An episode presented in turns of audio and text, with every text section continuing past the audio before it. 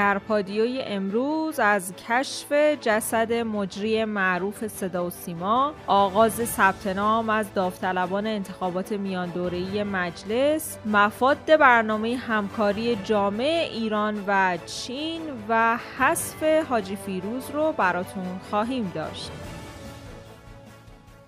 همراهان پادیو سلام امروز من زهرا ادیب با خبرهای مهم یک شنبه هشتم فروردین ماه 1400 همراه شما هستم ولادت حضرت ولی عصر عجل الله رو هم به همه شما تبریک میگیم ثبت نام از داوطلبان انتخابات میان دوره‌ای مجلس 11 شروع شده. ثبت نام از داوطلبان انتخابات میان دوره‌ای مجلس از امروز شروع میشه و تا شنبه 14 فروردین ماه ادامه داره.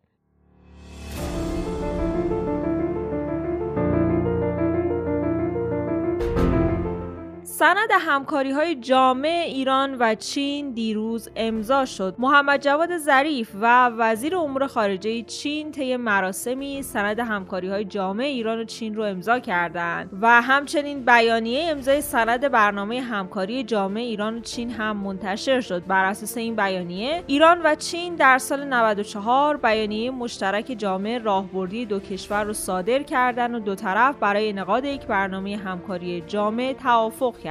بعد از رایزنی ها و مذاکرات هفتم فروردین وزیران امور خارجه دو کشور برنامه همکاری جامع فیما بین جمهوری اسلامی ایران و جمهوری خلق چین رو در تهران امضا کردند. این سند ظرفیت ها و چشماندازهای همکاری دو جانبه در زمینه های مختلف از جمله اقتصادی فرهنگی و غیره رو مورد بحث قرار داده و معتقدیم این سند بیش از پیش توسعه مداوم و مشارکت جامع راهبردی ایران و چین رو ترویج می‌کنه و برای دو ملت سعادت داره. نیویورک تایمز هم در خصوص این سند نوشته چین در سند همکاری با ایران توافق کرده که ظرف 25 سال آینده در ازای دریافت بدون وقفه نفت از ایران سرمایه گذاری قابل توجهی در ایران انجام بده. البته بسیاری از رسانه ها هم نسبت به عدم شفافیت محتوای این سند انتقاداتی داشتند. اما برنامه همکاری جامع ایران و چین حاوی چه مفاد و محتوایی است. در متن گزاره در خصوص برنامه همکاری جامع ایران و چین به مدیریت، اداره و یا بهره برداری از هیچ منطقه و یا حوزه‌ای اشاره نشده.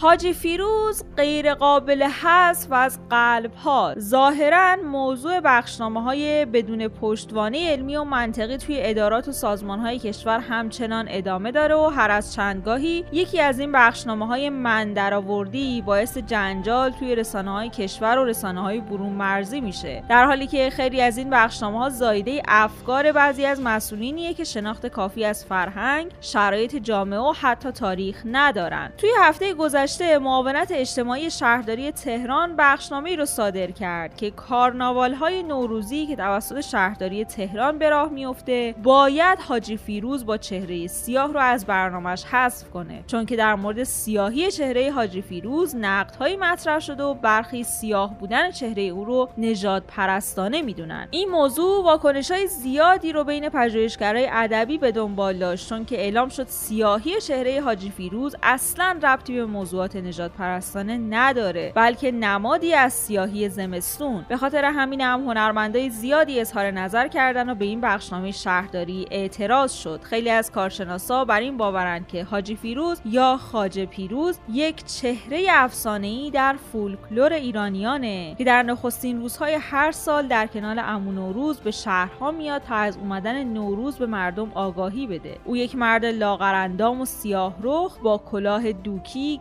گیوه های نکتیز و جامعه سرخه که با دایر زنگی و تنبک به خیابونا میاد و به رقص شیرینکاری و خوندن آوازهای کوبه ای می‌پردازه.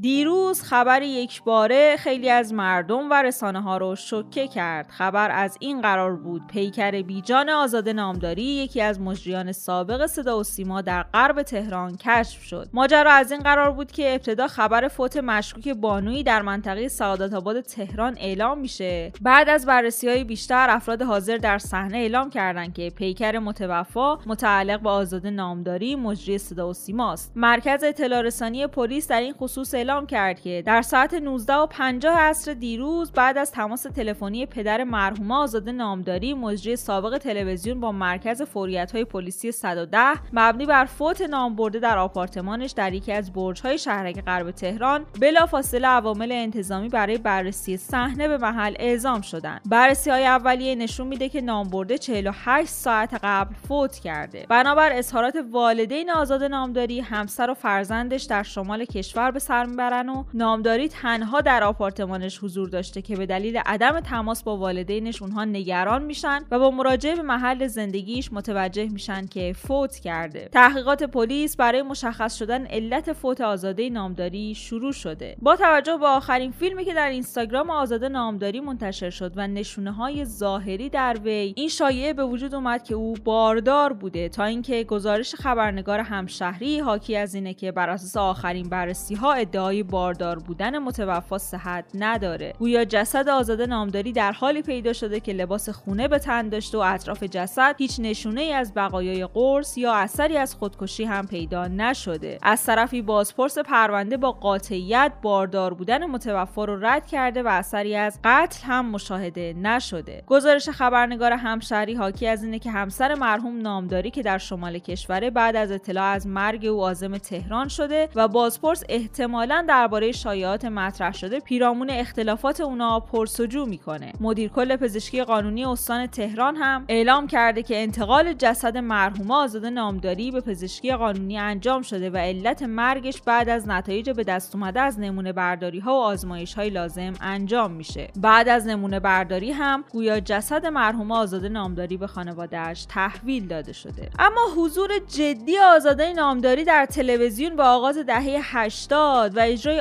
آیتمی با عنوان تازه ها برمیگرده. تازه های آیتم نسبتا کوتاه لابلای برنامه قدیمی سیمای خانواده در شبکه اول بود که چهار سال به این مجری تازه کار فرصت داد خودش رو در قاب تلویزیون به مخاطب معرفی کنه. آزاده نامداری سال 92 با فرزاد حسنی یک مجری حاشیه ساز تلویزیون ازدواج کرد. ازدواجی که توی کنسرت یک خواننده پاپ اعلام رسمی شد و چندان هم دوام نیاورد. آزاده نامداری و فرزاد حسنی یک سال بعد از هم جدا شدند و در نهایت با انتشار یک عکس از کبودی چشم نامداری در اینستاگرام شخصیش خبر از پایان وصلت زوج اجرا در تلویزیون می‌داد. ازدواج دوم آزاده نامداری در فاصله کوتاهی بعد از جدایی از فرزاد حسنی بود. او در سال 94 برای بار دوم ازدواج کرد و در همون سال هم قصد داشت سری ششم برنامه خانومی که شما باشی رو روی آنتن بفرسته اما در شرایطی که تیزر این برنامه هم از تلویزیون پخش شده بود این برنامه هیچ وقت روی آنتن نرفت و این پایانی بود برای حضور نامداری در قاب رسمی تلویزیون. حضور این مجری بعد از اون به فضای مجازی محدود شد و بیشتر رنگ و بوی اجتماعی داشت. گفتگوهای چالشی با فعالان مختلف زن در عرصه‌های مختلف فرهنگی و اجتماعی از نمونه برنامه‌هایی بود که آزاده نامداری به اجرای اونها در پلتفرم‌ها پرداخت. اما در همین حین یک اتفاق دیگه زندگی حرفه‌ای اون رو به شدت تحت تاثیر قرار داد و در حقیقت نامداری رو برای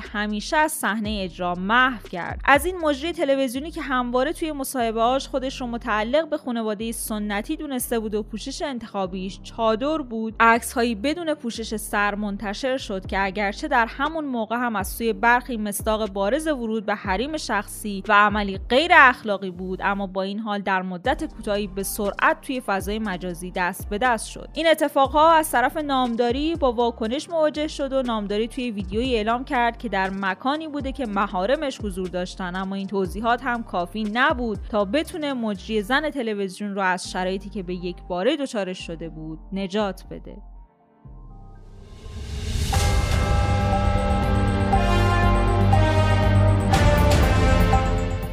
همونطور که می‌دونین ما هر روز ساعت 8 شب خبرهای مهم روز رو به صورت تصویری براتون در یوتیوب رادیو پادیو منتشر می‌کنیم. برای اینکه بتونید ویدیوها رو از اونجا بگیرین زدن دکمه subscribe و زنگوله رو فراموش نکنین. لایک و حمایت شما باعث دلگرمی ماست. لینک یوتیوب رو در کپشن براتون قرار دادیم.